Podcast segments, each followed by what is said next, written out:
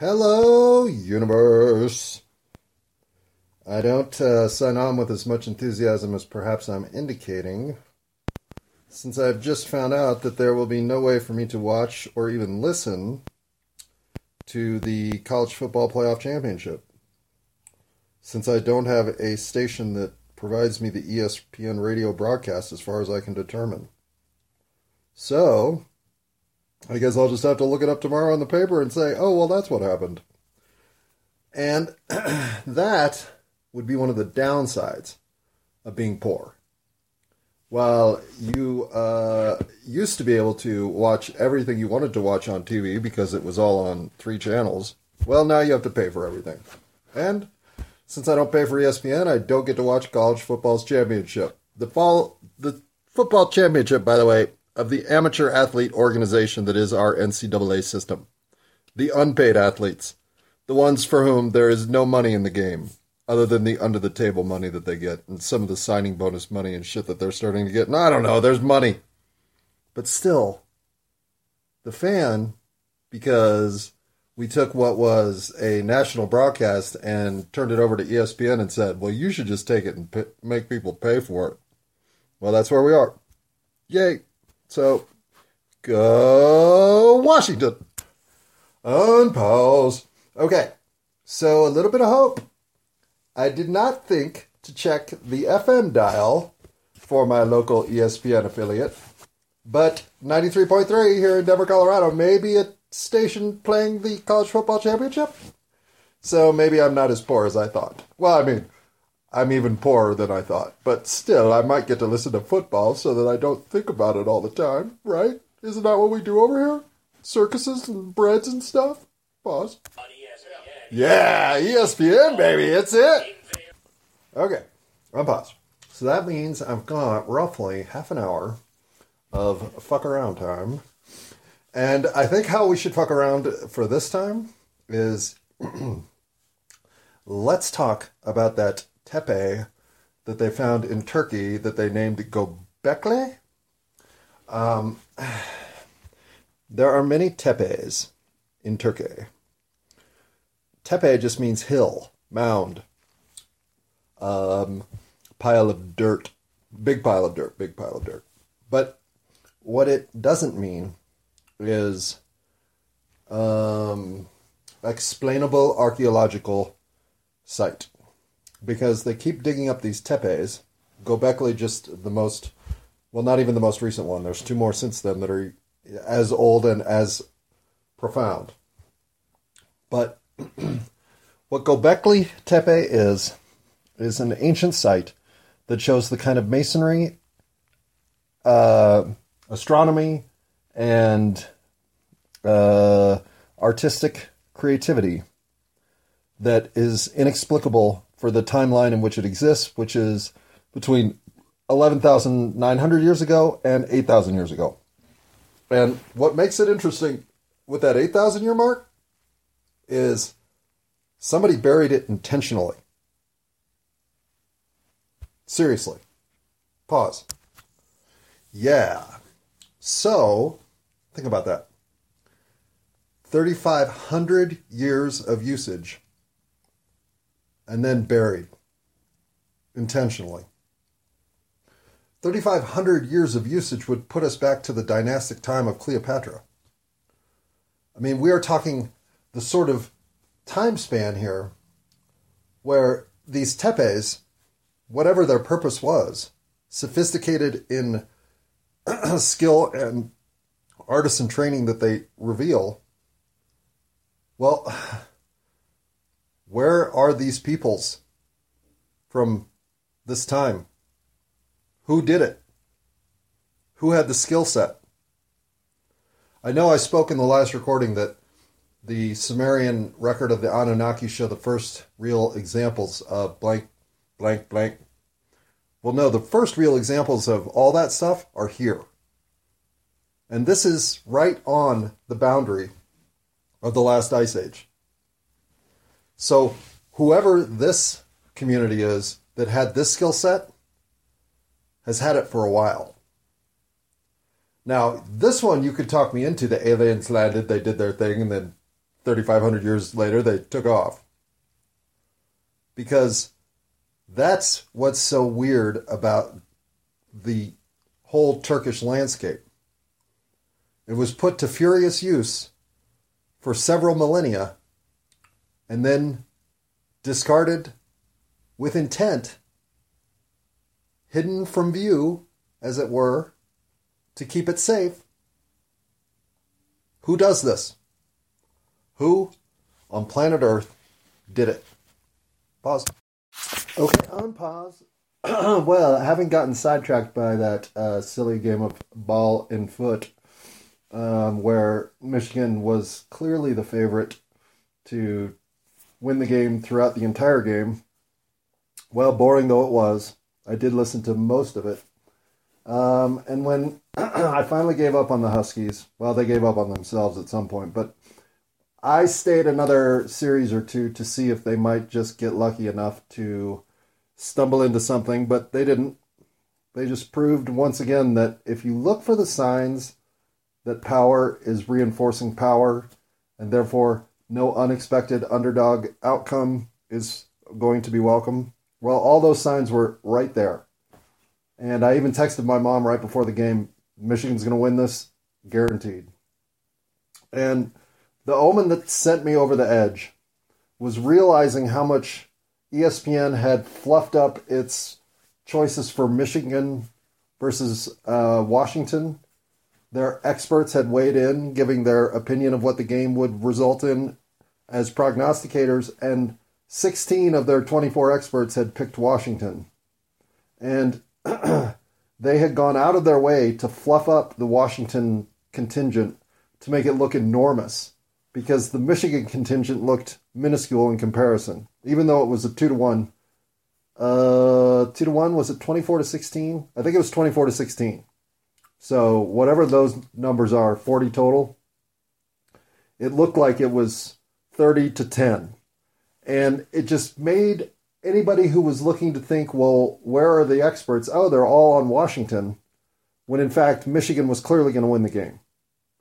And so, to me, ESPN wants as much money coming in on the losing side as possible, so they make the losing side look like the overwhelming choice of all their their so-called experts, and therefore lead some gambling money into the long shot side of the equation, so as to maximize the favorite, and the favorite comes through in under and covering the spread fashion, no less. A professional gambler's dream. But I didn't get on to talk about that when we're burying monuments like Gobekli Tepe. And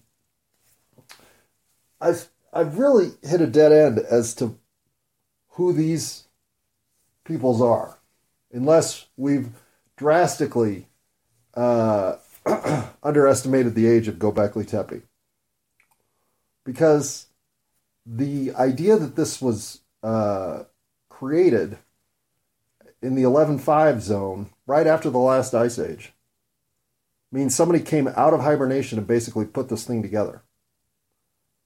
So they had it all ready to go while they were diving down in the in the uh, the labyrinth underneath Derinkuyu, that underneath city, that underground city of capability of uh, housing, I think, 100,000 people, if I'm not mistaken. Like, it was the sort of uh, secure fortress that one would think might survive an ice age. There was that. So there is evidence that maybe some civilization was ready to go right after the ice age. And so they build these tepes everywhere. And they do this because they've just been through an astronomical uh, upheaval, uh, cataclysmic event that sent them into the underground. So they need to track the next instance of this phenomena, which is why I think it lends itself to maybe a cyclical interpretation of the universe's energies in play, or this planet's uh, robust expansion tectonics as it moves from its collapsed, all rocky, submerged oceans uh, smothered state to its natural low atmosphere, watery wonderland state. Or maybe somebody set the planet in this particular temperate zone to be accommodating of liquid water. Maybe that's the whole point of Earth's existence, is that it supports liquid water. The rarity of that, to me, is as rare a phenomenon as anything involved. But all of these things are just the question marks and conundrums you run into when you start thinking about, well, what what does this mean? So I get why the Egyptians just want to pretend this shit doesn't exist.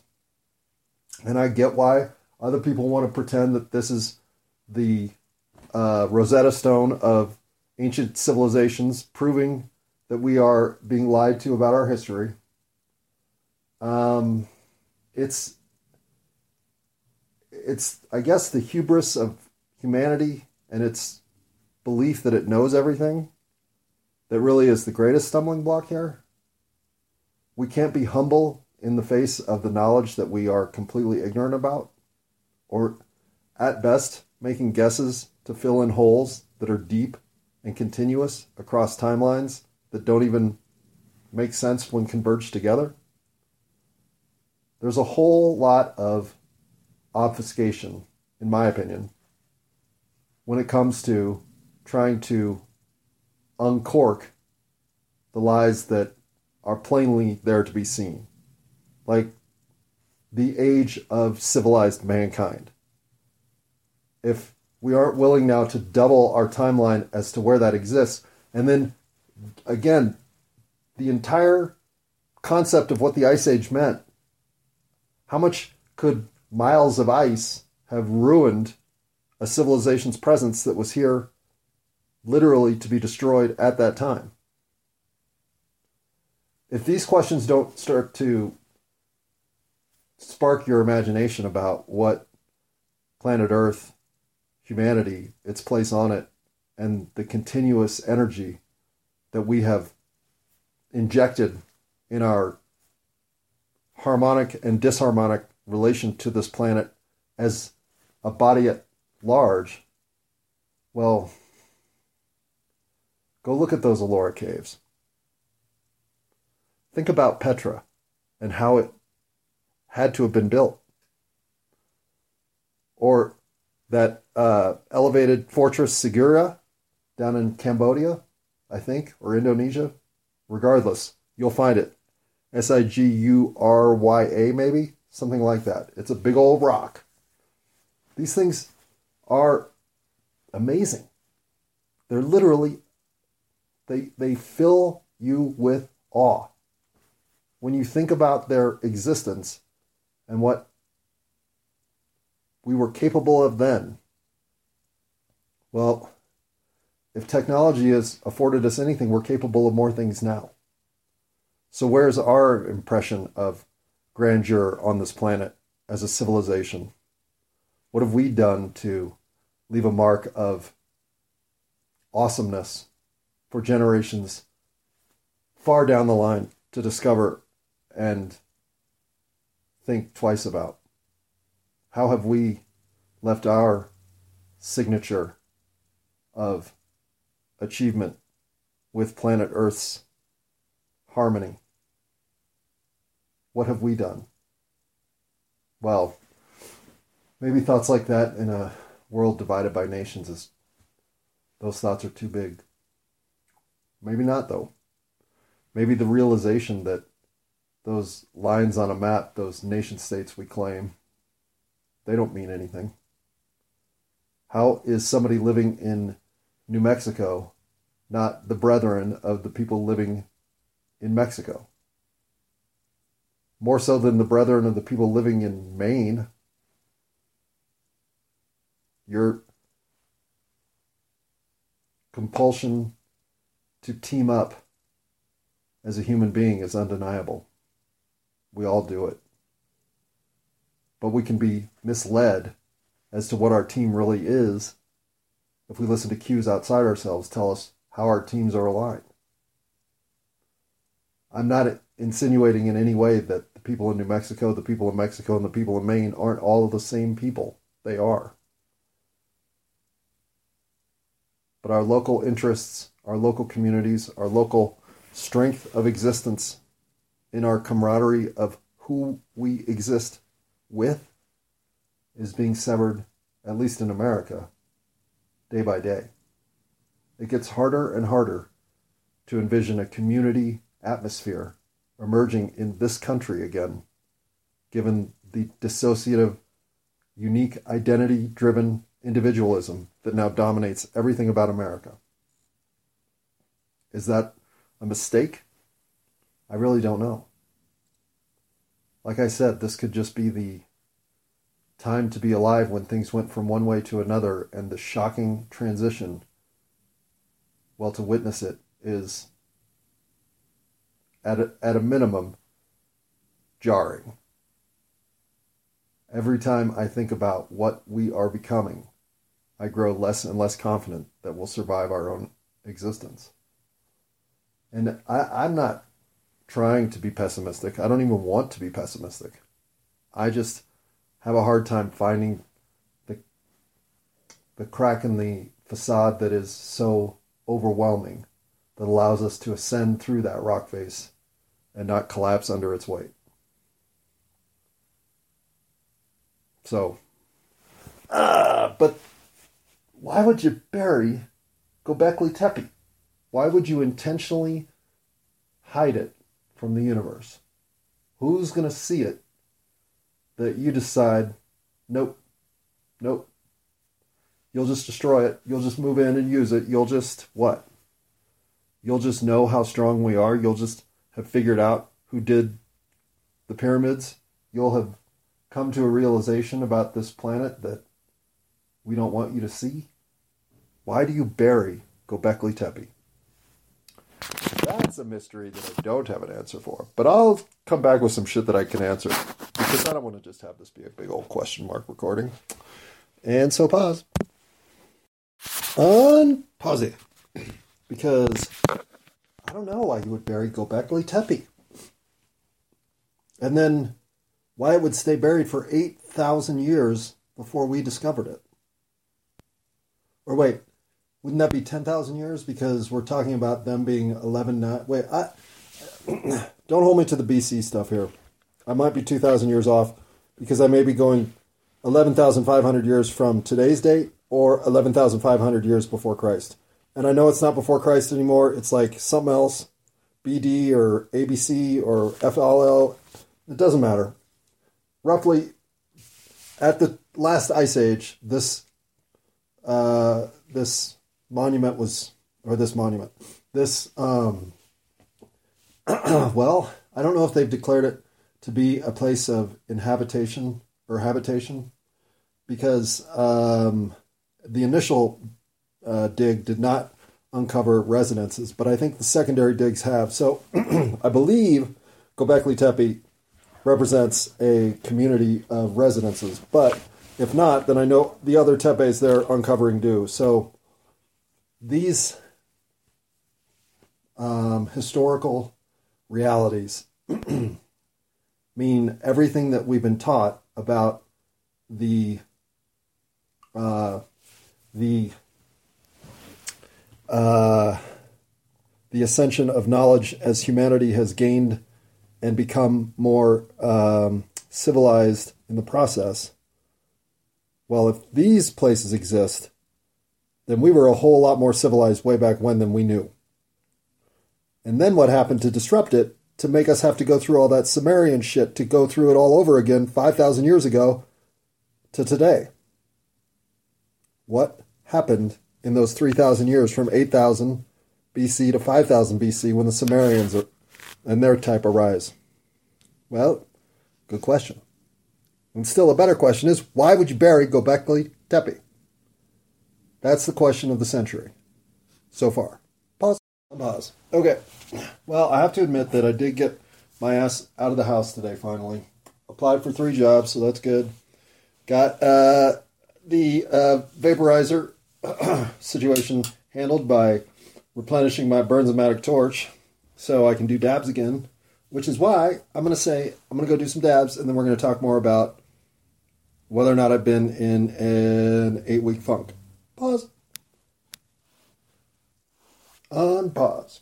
Okay. So it was this, uh, let's see, 58 days ago that I was, um, I was rake slapped. Uh, if you step on a rake and it fucking, the handle hits you right in the face, is that being rake slapped? Because that's what it was like. Um, to have my entire uh, life upended in one day, which I didn't see coming, which is what's so frustrating about it. I didn't even know that it was in play, that I was entering territory that could be so disruptive. And boy, does that ever describe the year 20. Well, what is last year? We count that as the year after the year that love was left on the cutting room floor, but we don't really have a number for it since we really have no idea how old anything is. So giving anything an annual count seems facetious at best. But being facetious, as I am, I will go ahead and call it 2023. That year was the year that I stepped on many a rake. Didn't even know it. Did not know I was turning around to step on another rake, even though I was turning around to step on another rake. And so when the ultimate disruptive rake came down on the 13th of, well, no, on the 12th of November, I guess, uh, I guess that was the sign that that the year for me was ready to end. There were still, uh, I believe, seven and a half weeks left, maybe eight. Um, but I was ready for it to be over. And uh, I think part of what has sidelined me since is I didn't really make that decision. It's just what November and December ended up being. And so by the Uh, hmm, sorry, don't mean to ding the Bernzomatic. By the time uh, I had talked myself into saying, "Oh yeah, well when January gets here, I'll start doing the things I need to do for January," even though I had lived November and December as a lethargic shut-in. Well, not lethargic in exercise, but lethargic in effort for engaging the world. Well, now engaging the world feels overwhelming again. I fucking hate when I get in this mode. And so I think the only way to really solve it is to go to an open mic tonight, which I haven't done in a while. And of course, I still haven't even um, unfolded all the lessons learned about comedy over the course of the year 2023. But this is year 2024, at least if we're going to go by that counting system. And so it's a new year with new opportunities. Maybe there's a new engagement on the comedy scene that was awaiting my persistence to reveal itself. And today will be the day. Or, given that it's already 5 o'clock, and uh, that's getting kind of late to make it to the open mic night that's tonight, maybe I'll go to the one on Thursday. But I, uh, I had this flash of inspiration this afternoon saying, you know what I should do tonight? And an open mic was exactly the response. And I haven't felt that way in months, probably since October. So, listening to that voice, I think, is important. And I think might be exactly the uh, pry bar necessary to re engage myself with the world at large and thus eject myself from this bedroom uh, comfort that I have like some sort of bug in a cocoon established. This is not living. It may not be uh, living to go to a comedy open mic night. I'll, I'll agree with you there. But um, it's at least engaging the universe again. And I have been sorely missing my engagement with the universe. So, that plus what the fuck happened that they buried Gobekli, Gobekli Tepe? And why'd they have to name it Gobekli? Gobekli? Gobekli. So, uh, yeah, why'd they bury Gobekli Tepe intentionally? And does that mean that we're sitting on mounds of hills and tepes across the universe that are intentionally buried uh, megaliths from 8,000 years ago? Did they do it across the globe? Was this a universal effort to hide civilization? Or to ward off some sort of incoming cataclysmic disaster? Why would you bury your civilizational structure? You're either hiding it or you're protecting it. I just can't figure out which one.